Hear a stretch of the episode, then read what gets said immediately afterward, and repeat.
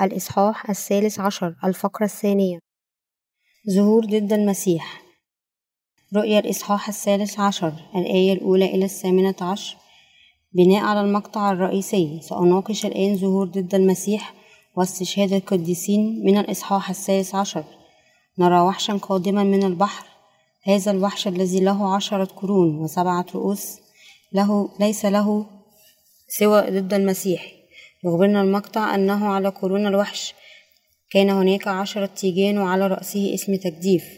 ويقال لنا أيضا أن هذا الوحش كان مثل, مثل النمر ورجلاه كقدمي دب وفمه مثل فم الأسد. بالإضافة إلى ذلك منحه التنين قوته وعرشه وسلطته العظيمة.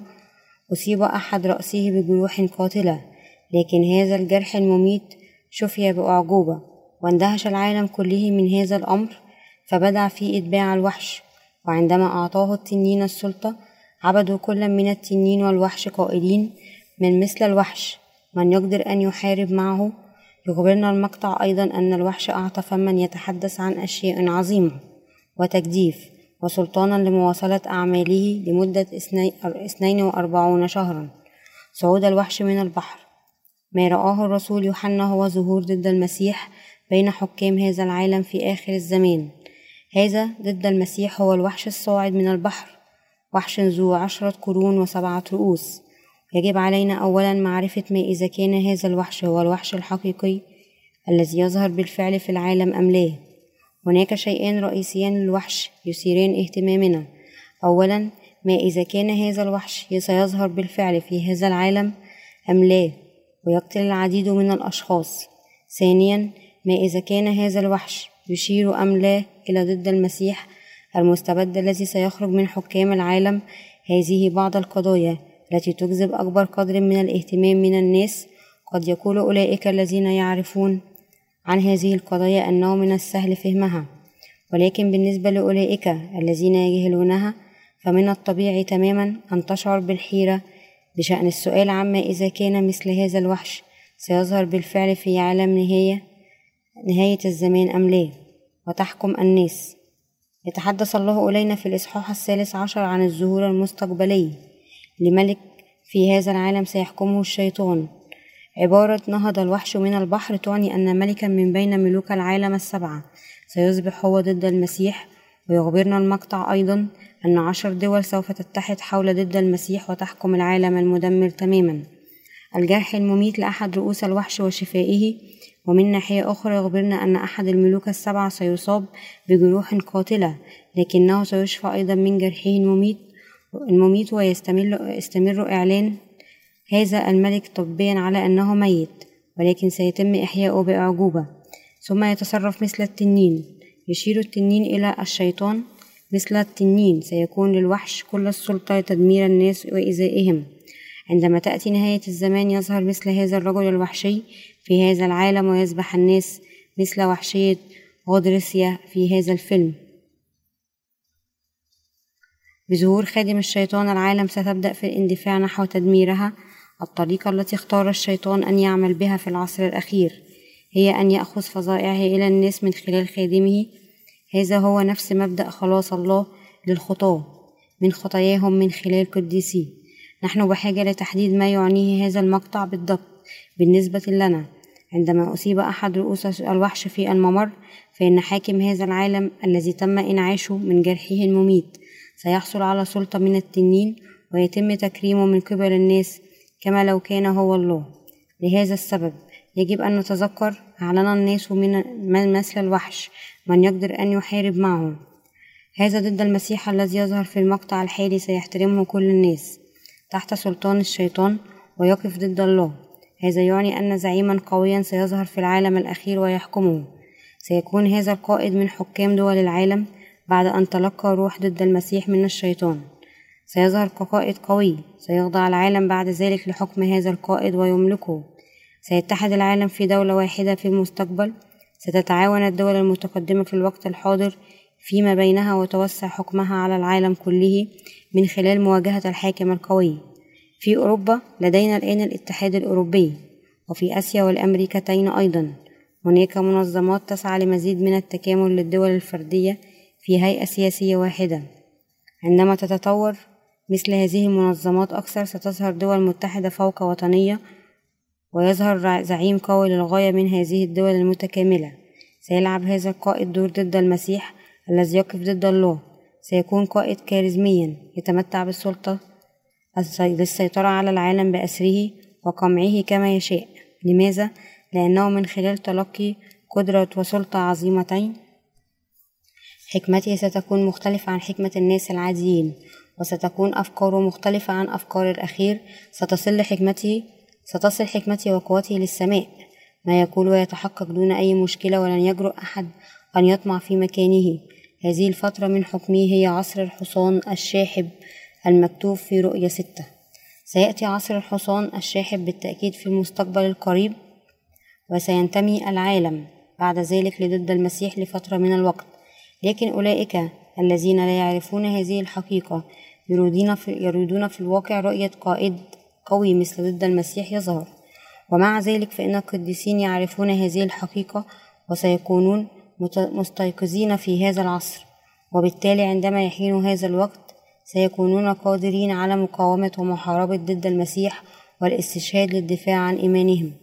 ليس هناك الكثير من الناس في الوقت الحاضر يحترمون بشكل عام قادة بلدانهم بغض النظر عن البلد الذي يعيشون فيه. يشعر الناس عموما بنوع من الاستياء من قادتهم السياسيين. ينتظر الناس في جميع أنحاء العالم قائدا قويا وقادرا لماذا؟ لأنهم يريدون قائدا يمكنه يمكنه حل جميع المشاكل المتصاعدة في هذا العالم من نقص الغذاء إلى التدهور البيئي والمشاكل الدينية والركود الاقتصادي والتوتر العنصري وما إلى ذلك عندما يكون زعيم عالمي مسلحا بحكمة وقوة عظيمتين قادرا على حل جميع المشاكل فإن كل شخص في العالم يكرمه مثل الله ويسعده أن يحكمه هذا القائد ضد المسيح الذي يملك العالم في يده سوف يعتني بكل شيء. نحن جميعا نريد زعيما سياسيا يمكنه احترامه من جميع الجوانب لكن هذه الرغبة أكبر من أن تتحقق لأن هذا النوع من القادة لا يمكن أن ينشأ أو يتواجد في الواقع. ولكن بما أن ضد المسيح القادم يحل العديد من المشاكل السياسية والاقتصادية في هذا العالم فإنه سيصبح نوع القائد الذي يتمناه الجميع الشخص الذي يمكنه تحقيق الاستقرار السياسي. والاقتصادي للعالم. عندما يمر عصر الحصان الأسود ويبدأ عصر الحصان الشاحب بسبب وباء الأبواق السبعة سيبحث العالم المدمر عن قائد قوي وقادر لا يستطيع القادة الضعفاء في البلدان الصغيرة حل المشاكل العالمية على هذا النحو. سيبحث الناس عن قائد مطلق سيظهر ضد المسيح في هذا الوقت وهو يتكلم ويتصرف مثل الله ولأنه كان سيشفى من جروحه المميتة. كان الناس يتعجبون به نظرا لأنه يعيش مرة أخرى ويعمل كحاكم. يتمتع بقوة كبيرة وشجاعة وتصميم وحكمة فإن الناس في جميع أنحاء العالم سيفكرون فيه على أنه الله. على هذا النحو حتى شعب إسرائيل سيصدقوا على أنه المسيح الذي طال انتظاره لكن الإسرائيليين يدركون أنه كاذب وأن يسوع المسيح هو مسيحهم الحقيقي وبالتالي سيخلص الكثير منهم. سيتمتع ضد المسيح إلى الناس يقولون من يمكنه الوقوف ضده حينئذ يقتل كل من لا يطيع بغير استثناء. عندما يأتي عصر الحصان الشاحب فالعالم بأسره لن يعاني فقط بشكل كبير من الضربات الطبيعية التي دمرتها النيران التي تحرق ثلث غاباتها وتخنقها الضباب الدخاني الكثيف. ولكن شعوب العالم سوف تتحد أيضا من أجل تحت أمره حاكم واحد ليخدمه ملكا لهم. الشخص الذي يحل كل هذه المشاكل سوف يرفعها عاليا. فوق الله. كل هذه الأشياء ما هي إلا من بين ما خطط له الله لكي تأتي هذه الأشياء إلى هذا العالم. يجب أن تكون هناك أولا تغييرات بيئية عالمية جذرية وتوافق آراء بين قادة الرأي في كل دولة على الحاجة إلى سلطة حاكمة مركزية. مثل هذا الإجماع الذي يسعى وراء هذا النوع من الحاكم يتم تشكيله الآن في عصر الحصان الأسود اليوم. العالم الآن يريد قائدا قويا جدا نظرا لأن قادة كل أمة غير قادرين على تبديد استياء شعوبهم بشكل فردي. إذا ألقيت نظرة فاحصة على ما يحدث في العالم تدرك أن كل هذه الأشياء يمكن تحقيقها إلى حد كبير. سيكون القائد المتنبئ شرسا للغاية. رجل قوة مطلقة وقدرات كبيرة. كما يتضح من وصفه بأنه له أقدام تشبه أقدام دب وفم مثل فم أسد ووجهه مثل وجه وجه حصان فهد. هذا الرجل الذي يتلقى السلطة من التنين. سوف يجدف على الله وملائكته في السماء وعلى قديسيه وسوف يحارب القديسين ويغلبهم سيقتل ضد المسيح القديسين في جهاده ضدهم ويطالبهم بالتخلي عن إيمانهم لأن القديسين لن يتخلوا عن إيمانهم في هذا الوقت. سوف يستشهدون جميعا وبما أن ضد المسيح يكون له سلطة على العالم فسوف يقتل ويدمر بحرية كل أولئك الذين لا يستمعون إلى أوامره. تخبرنا الآية الثامنة سوف يعبد كل من يسكن الأرض. الذين لم تكتب أسماءهم في سفر حياة الحمل المذبوح منذ تأسيس العالم. لأن ضد المسيح سيحكم كحاكم مطلق في هذا الوقت. فإن كل من لا يطيعه سيقتل بأمره ومع ذلك بالنسبة لجميع القديسين سيكون هذا الوقت هو وقت استشهادهم من الآية الثامنة أعلاه. كلمة عبادة تعني هنا تكريم وخدمة الشعب الشخص المطلق في نهاية الزمان سوف يعبد الناس على هذه الأرض مثل الله ضد المسيح. ويحصل على تكريم أكبر بكثير مما حصل عليه أي ملك من قبل. ومع ذلك فإن مجموعة من الناس لن يعبدوا هذا القائد هم ليس سوى المسيحيين المولودين من جديد. وحش آخر يخرج من الأرض. المسيح الدجال نبيه الكاذب؟ هذا النبي الكاذب هو الذي يرفع ضد المسيح حاليا ويهدد ويقتل من لا يطيع الوحش.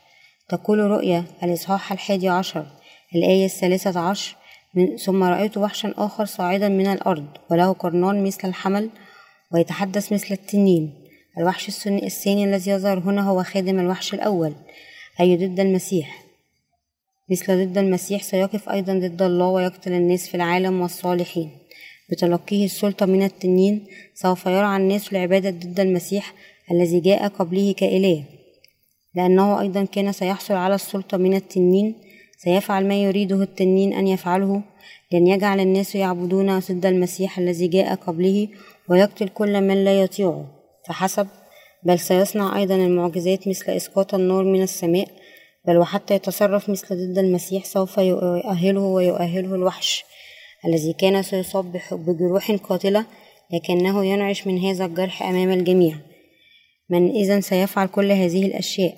إنه نبي ضد المسيح عمله هو صنع صورة للمسيح الدجال الذي جاء قبله وجعل الناس يرفعون هذا ضد المسيح. عاليا كالله للقيام بذلك سوف يبث الحياة في صورة ضد المسيح.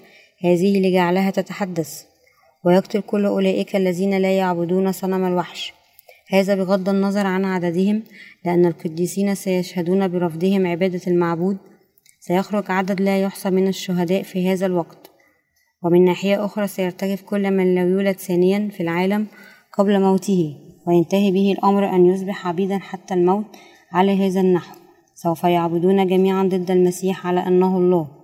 قد ينشأ المثقفون المتحمسون في تمرد ضد الدكتاتور لكن سرعان ما يتم إخمادهم وقتلهم بالنار هذا النبي الكذاب بعد أن بنى المعبود سيقول يجب أن يأخذ كل شخص علامة اسمه أو رقمه عندئذ.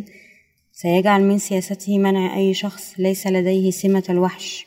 هذه من القيام بأي نوع من التجارة حتى يحصل الجميع على هذه العلامة الخاصة باسم الوحش. تقول الآية الثامنة عشر. هذه هي الحكمة. من له فهم فليحسب عدد الوحش فهو عدد الإنسان. عدده ستمائة وستة وستون. هذا واضح إلى حد ما على الرغم من أننا نعتقد أن الرقم ستمائة وستة وستون أمر معقد إلا أنه يعني ببساطة اسم ضد المسيح أو رقمه الحصول على علامة الوحش تلقي علامة اسمه إما على الجبهة أو اليد اليمنى. هو طبع اسم هذه المسطرة في جسد المرء. وتركيبه إلى في رقم وتحويله لرمز شريطي رقميا. ستكون هذه العلامة مطلوبة في كل مكان عندما يحاول المرء شراء أي شيء. حتى عندما تصعد إلى الحافلة ستحتاج لطباعة هذا الرقم الرقمي في جسمك وتكون مقيدا. عصر اليوم هو عصر رقمي للغاية إنه عصر الأرقام نظرا لترجمة كل شيء إلى أرقام. سيصنع ضد المسيح صنما من نفسه ويطالب الناس أن يعبدوه مثل الله. سيأتي الوقت الذي يطلب فيه من الناس بالتالي تسمية ضد المسيح بأنه إلههم ويمدحون ويدعون اسمه تكريما. ويحصلون على اسمه على أيديهم اليمنى أو جباههم. وعندما تحدث مثل هذه الأشياء يستشهد القديسون جميعا. سيطلب ضد المسيح من القديسين أن يقبلوا علامته وأن يعبدوه قائلا. إذا أنت تؤمن بيسوع؟ هل تصدقه كإلهك ارميه بعيدا. حني أمام هذه الصورة وادعوني بالله بدلا من ذلك. صدقني هنا المطلق. إذا لم تفعل ذلك فسوف تموت بالتأكيد. كل أولئك الذين لم تكتب أسماءهم في سفر حياة الحمل سيحصلون على علامته وسيعبدونه. عندما نتلقى مغفرة الخطية في قلوبنا يسكن الروح القدس فينا وكتبت أسماؤنا في سفر الحياة في ملكوت السماوات. لأن أسمائنا مكتوبة في سفر الحياة ولأن الروح القدس ختم قلوبنا سنرتفع جميعا كأولاد الله عندما يدعونا. هل يمكن أن نتخلى عن يسوع المسيح الذي خلصنا؟ ونعلن سورة الوحش أنه الآن إلهنا ومخلصنا بالطبع لا بغض النظر عن مدى عدم كفايتنا أمامه جاء ربنا للأرض في جسد إنسان وطهر كل ذنوبنا من خلال أخذها على عاتقه بمعموديته. أيضا لأن ربنا أخبرنا بالفعل عن كل هذه الأشياء التي ستأتي مسبقا. لا يمكننا نحن قديسين أن نخون إيماننا خلال هذا الوقت من ضد المسيح.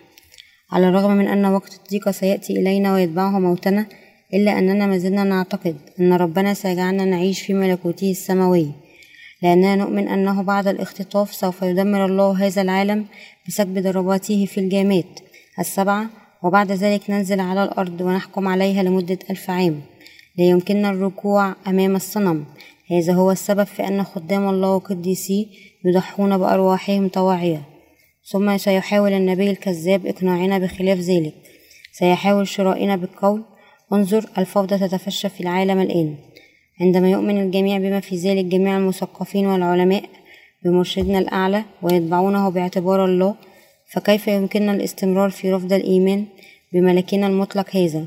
ولكن إذا كنا نعرف كلمة الله ونؤمن بها سننتصر في النهاية بقبولنا استشهادنا. يظهر في رؤية ألف ومائة وأربعون قديس يسبحون الله في السماء. يخبرنا هذا عن قيامة القديسين واختطافهم بعد استشهادهم من أي مكان آخر في الكتاب المقدس مثل ما أخبرنا به بولس عن المجيء الثاني للمسيح أو ما تنبأ به خدام الله في العهد القديم يمكننا معرفة الاختطاف الذي سيرتفع به القديسون للهواء والانضمام إلى عشاء زواج الحمل مع الرب إلى عشاء الزواج الذي يدخل القديسين. عندما يدخل القديسون عشاء زواج الحمل في السماء ستنسكب الضربات من الجامات السبع. بعد ذلك تتجدد الأرض وينزل القديسون عليها مع الرب ويملكون مملكة المسيح لألف سنة قادمة. عندما نعرف كل هذه الحقائق يمكننا أن نطلق على ضد المسيح على أنه الله. حتى لو ألقي بكل أنواع الاسترضاء والإغراءات ليجعلنا ننحني أمام صورته ونعبده كإله ونتخلى عن إيماننا بالإله الحقيقي بالطبع له كما هو مكتوب في الكتاب المقدس. الإيمان هو جوهر الأشياء المأمولة والدليل على الأشياء التي لم ترى. عبرانيين الإصحاح الحادي عشر الآية الأولى يؤمن الأنبياء بما قاله الله لهم مسبقا عن الأشياء القادمة إن خدام الله وشعبه الذين يؤمنون بالكلمة. هم جميعهم كهنة وأنبياء. بجعلنا نكرس بإنجيل مغفرة الخطية للجميع. في جميع أنحاء العالم يقود الله العديد من النفوس. لتلقي مغفرة الخطية بما أن ربنا خلصنا بغض النظر عن مدى عدم كفايتنا أمامه فجعلنا الله شعبه حتى هذه اللحظة بالذات وأحبنا وأرشدنا وباركنا بلا تغيير. لم يمنحنا الرب سلام أرواحنا فحسب بل جعلنا أيضا نعلق رجائنا في مملكة السماء من خلال إعطائنا الروح القدس. عندما نسمع ضد المسيح يطلب منا أن نعبده لا يسعنا إلا أن نقاومه في أعماق قلوبنا. قد نزل من البداية من الأحداث التي تكتشف عندما ندرك فجأة أن الوقت الذي تحدث عنه الله قد حان أخيرا ولكننا نحن القديسين سنستعيد قريبا رباطة جائشنا ونبدأ في مقاومة ضد المسيح هل تعتقد أنك الإله الحقيقي؟ هل خلقت الكون؟ هل خلقت البشرية؟ هل أنت حقا رب أرواح الناس؟ هذه هي الكلمات التي سنقاتل بها ضد المسيح عندما يقتل ضد المسيح القديسين وخدام الله في هذا الوقت ونحن أيضا سنموت لا يمكن أن يكون هناك تغيير لإلهنا. الإيمان لا يأتي بالإكراه ولا يظهر الإيمان ولا يختفي بمنطق القوة. بعيدا عن ذلك فإن الإيمان الحقيقي في الواقع يتمتع بقوة أكبر للتغلب على الإكراه. لذلك سيستشهد القديسون وينتهي الأمر بخسارة ضد المسيح أمام القديسين عندما يصنع ضد المسيح الأصنام على صورته ويطلب من القديسين أن يعبدوه كإله. فإن القديسين وخدام الله يصرخون له هل أنت عبد الله أم عبد الشيطان؟ هل تعرف إنجيل الماء والروح؟ هل تعلم وتؤمن أن يسوع المسيح هو الله؟ عندما يعود يسوع المسيح إلى هذه الأرض سيرمي بأناس مثلك إلى أعمق نهاية الجحيم هل تفهم ابن الشيطان ثم يقتل ضد المسيح ونبيه القديسين ويقبل القديسون بفرح استشهادهم من أجل الله تخبرنا الآية العاشرة أن من قتل بالسيف يجب أن يقتل بالسيف. هذا يعني أنه إذا قتل ضد المسيح القديسين فإن الله سيرمي به وأتباعه إلى الهاوية ويقتلهم على هذه الأرض. عندما يعذب أولئك الذين يقفون ضد الله القديسين فإنهم أيضا سيواجهون عذابات أعظم من, من الله.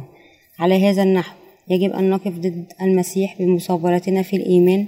إن مدة اضطهاد القديسين في هذا الوقت سوف تستمر لمدة ثلاثة سنوات ونصف. لكن قد يقلل الله من اضطهاد القديسين وضيقاتهم ويقصر مدتها إلى بضعة أشهر فقط أو أسبوعين على الرغم من استشهاد القديسين إلا أنهم يعيشون مرة أخرى. سيقامون ويختطفون سوف يبارك ويحكموا على يسوع المسيح في الملك الألفي. عندما يأتي الملك الألفي يبلغ جمال الطبيعة ذروته ويحكم مع الرب في أجسادهم المقدسة المتحولة عن أجسادهم القديمة. سيعيشون بعد ذلك بسعادة مع الرب في السماء والأرض إلى الأبد. بغض النظر عن مدى قسوة محن هذا الوقت سيستشهد عدد لا يحصى من القديسين وبالتالي لا يوجد سبب يمنعنا نحن أيضا من احتضان استشهادنا أيضا. بما أن كل هذه الأشياء صحيحة فلن نستسلم للمحنة التي تستمر لفترة قصيرة. في مثال آخر حتى لو تحول العالم لفردوس لمئة أو ألف سنة لا يمكننا الاستسلام للمسيح الدجال. كل هذه الأشياء ليست بعيدة عنا لكنها تأتي إلينا في وقت قريب جدا. لذلك يجب أن نكرس ببشارة الماء والروح. عندما يكون العالم في سلام للاستعداد بهذا الوقت من الضيقة العظيمة نحن نعمل بجد الآن لنشر إنجيل الماء والروح في غضون عام. فإن البشارة التي نكرس بها ستؤدي أعظم أعمال وتأتي أعمال الإنجيل الرائعة قد يأخذ الناس إنجيل الماء باستخفاف في البداية. لكن الكثيرين ممن لا يعرفون كلمة الرؤية الرؤيا سوف يسعون ويسمعونها ويعودون إلى إنجيل الماء والروح لأنهم سيكونون مهتمين بكلمة الوحي ولن تكون قادرة على الاستخفاف بها. رؤيا الثالث عشر هو إصحاح استشهاد القديسين. عندما يحين وقت الاستشهاد يقتل القديسون بالسيف أو بالرصاص هكذا سيقتل العديد من القديسين على يد ضد المسيح. لكن يمكننا أن نواجه موتنا دون أي خوف لأنه سيكون موت أجسادنا وليس إيمان نفسه. ممتلئين بإيماننا والروح القدس سنصرخ بكلمات الشجاعة التي لا توصف. ليس لديك ما تخشاه حتى لو لم تكن جيدا في التحدث أو كنت خجولا. فكر فقط في القديسين القدامى في فترة الكنيسة الأولى. لم يستسلم القديسون في ذلك الوقت لقوات الشيطان لأنهم قتلوا ليس بمفردهم بل معا. سوف يدمر هذا العالم تماما بسبب ضربات الله للأبواق السبع عندما يحكم طاغية مطلق يسمى ضد المسيح لفترة من الوقت. كيف إذا يمكننا استبدال السماء الأبدية بأي شيء في هذا العالم؟ بغض النظر عن مدى جماله.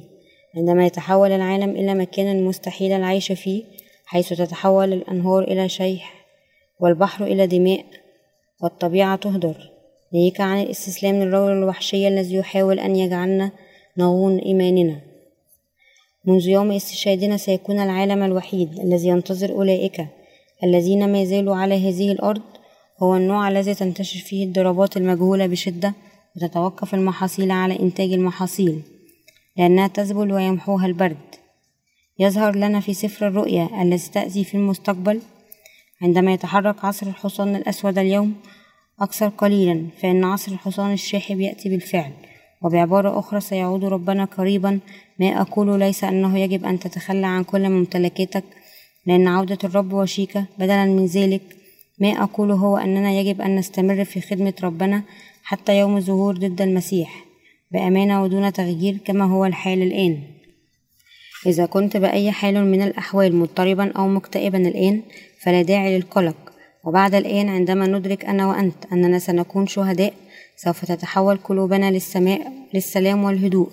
بما أننا سنكون شهداء بمعنى آخر الجشع الذي تركناه فينا. إذا كانت هناك رغبة واحدة متبقية فينا ستكون الكرازة بهذا الإنجيل للجميع في جميع أنحاء العالم. حتى يقوم العديد من القديسين في نهاية الزمان ويخلصون ويستشهدون من خلال الإيمان بهذا الإنجيل. وبالتالي قبول الجديد السماء والأرض. آمل أيضا أن يجعل جميع القديسين مملكة المسيح ملكا لهم بإيمانهم بعد أن تغدوا من خلال الإيمان بهذه الحقيقة. أعطانا الله بركة استشهاده لا يمكن استشهاد أي شخص فقط ولا يمكن لأي شخص أن يعيش من أجل الرب. أنا فقط ممتن لله أن لأنه منحنا مثل هذه البركة وأنا سعيد فقط لحقيقة أنني سأموت من أجل الإيمان. لأننا لا أمل لدينا ولا أي ارتباط بهذا العالم فإن احتضان الاستشهاد سيكون سعادة كبيرة لنا. كل ما يتعين علينا القيام به هو الرجاء للملكوت الألفي والسماء اللذين أعدهما الله لنا. نعيش حياتنا من خلال توحيد جهودنا للكرازة بالإنجيل في جميع أنحاء العالم حتى يوم عودة الرب ونقبله بفرح عندما هو يعود. وما عليك سوى الدخول إلى المكان الذي كنا نأمله؟ آمن بهذه الكلمة. فهذه هي الأشياء التي تأتي بالفعل. لا يمكننا قبول علامة ضد المسيح لأننا أهل مملكة السماء لأن الحصول على العلامة سيكون مسألة اختيار شخصي. فلن يتم ذلك بالقوة الجسدية ولكن بقبول القلب. حتى أطفالنا إذا وجد الإنجيل في قلوبهم سيقبلون استشهادهم بجرأة أكبر من الكبار لأن الروح القدس لهم أيضا سيسكن فيهم. كما يعترف الكبار بأن يسوع هو مخلصهم إذا وجد الروح القدس في قلوب الأطفال يعترفون بالتأكيد أن يسوع هو مخلصهم وإلههم. يخبرنا الكتاب المقدس ألا نفكر فيما نقول عندما نجر أمام ضد المسيح لأن الروح القدس يملأ قلوبنا بالكلمات التي يمكننا التحدث بها. قد يخشى أبناء الله أيضا لأنهم شعب وضعفاء روحيا لكن الروح القدس فيهم لا يخاف. سوف يستشهدون بقوة الروح القدس الساكن فيهم لأنهم أيضا ينتمون إلى الله. سوف يستقبل أرواحهم ويسمح لهم بقتل أجسادهم. كان الله سيملأ قلوب أولئك الذين ولدوا من جديد بالماء والروح بكلماته التحدث معهم لأن الأرواح التي اختارها واستقبلها فقط هي التي يمكن استشهادها. فلا يسعى الله إلا أن يجهز إيمانهم من أجل اسمه فقط.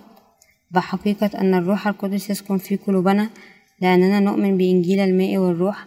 سنحصل جميعا على مكافأة الملك الألفي ومجد السماء والأرض الجديدتين في نهاية الزمان. نختبر جميعا ملء الروح القدس في قلوبنا. بما أننا قدرنا أن نصبح شهداء فعندما نستشهد على هذا النحو حسب تدبير الله سنمر باستشهادنا ونحن نحمده ونعبده ونمجده في حضرته. لأننا نؤمن بالله. أن نستشهد وهي إرادة الله بالنسبة لنا هو أن ننال بركة عظيمة وأن نمجد عظيما بما أن القديسين لديهم أمل في السكن إلى الأبد في السماء والأرض الجديدتين. فإنهم سيقاتلون ضد المسيح ويدافعون عن إنجيل الماء والروح في قلوبهم حتى النهاية. في هذا الوقت من الضيقة العظيمة فإن جميع القديسين الذين يدركون أن يسوع هو إلههم ويؤمنون بخلاصهم الكامل الذي أعطاهم له سيقبلون استشهادهم أمام الله. أشكر الرب الذي وهبنا نعمة الاستشهاد هذه.